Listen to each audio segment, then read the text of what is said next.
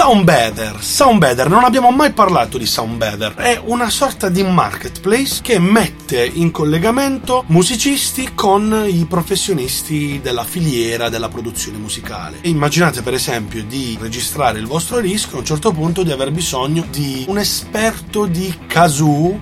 Andate su Soundbetter, cercate lo strumento musicale che vi serve, in questo caso il kazoo, e lo contattate direttamente. Patuite con lui una sorta di compenso senso per, per, la sua prestazione e magicamente avrete il kazoo nel vostro disco.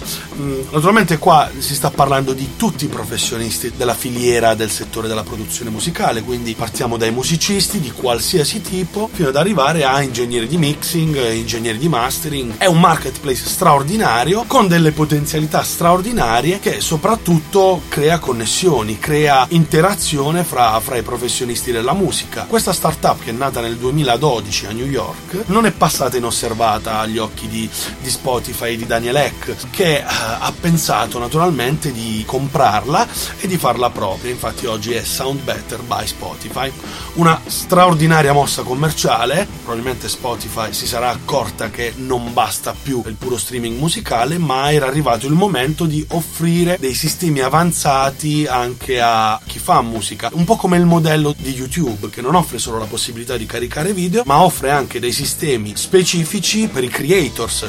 Bene, Spotify ha deciso di fare, ha deciso di fare la stessa cosa e lo stesso passo. Oggi credo che Soundbetter conti eh, circa 200.000 iscritti, è ancora una realtà molto piccola, ma sicuramente si sta evolvendo. Il problema è che si sta evolvendo fuori dall'Italia. Proprio l'altro giorno, in una di quelle cene barra aperitivi di charle musicali, parlando con alcuni musicisti, venne fuori una, un problema, ovvero quanto fosse difficile e complicato riuscire a trovare professionisti del settore, se non eh, entrando, cercando di spippolare su, su Facebook, Instagram. Allora mi sono chiesto perché in Italia Soundbetter non ha avuto la stessa diffusione che sta avendo all'estero. La risposta è stata semplice. In Italia abbiamo troppi cugini, quelle con due G, i cugini.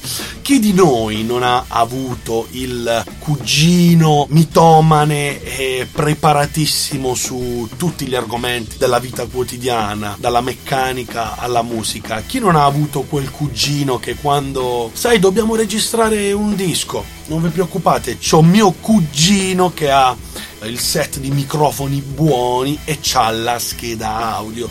Se c'hai bisogno di un book fotografico, c'è il cugino con la reflex. Se hai bisogno di registrare il tuo disco, c'è il cugino con i microfoni buoni con 2B. Chi non ha mai avuto questo cugino? Il problema è che in Italia c'è ancora la mentalità del cugino che sa fare tutto. Però facendo un passo indietro, l'accesso a queste piattaforme è, è pressoché gratuito per i musicisti. Per gli addetti al settore ci sono naturalmente anche in questo caso Spotify doveva farci il suo business, ma è normale. Ci sono tre formule di abbonamento, una è completamente gratuita, poi ci sono gli abbonamenti, c'è l'abbonamento mensile che credo costi intorno ai 60 dollari, i profili vengono trattati in modo diverso e la ricerca si appare più in alto rispetto ai profili gratuiti ma ci sta. E poi c'è l'abbonamento annuale che credo costi intorno ai 700 dollari, 650 per l'esattezza, che offre ancora più vantaggi. Ora non, non ricordo esattamente quali sono. Quello che mi fa un po' riflettere è il motivo per cui in Italia ancora questa cosa non funziona. Noi italiani abbiamo ancora troppi cugini.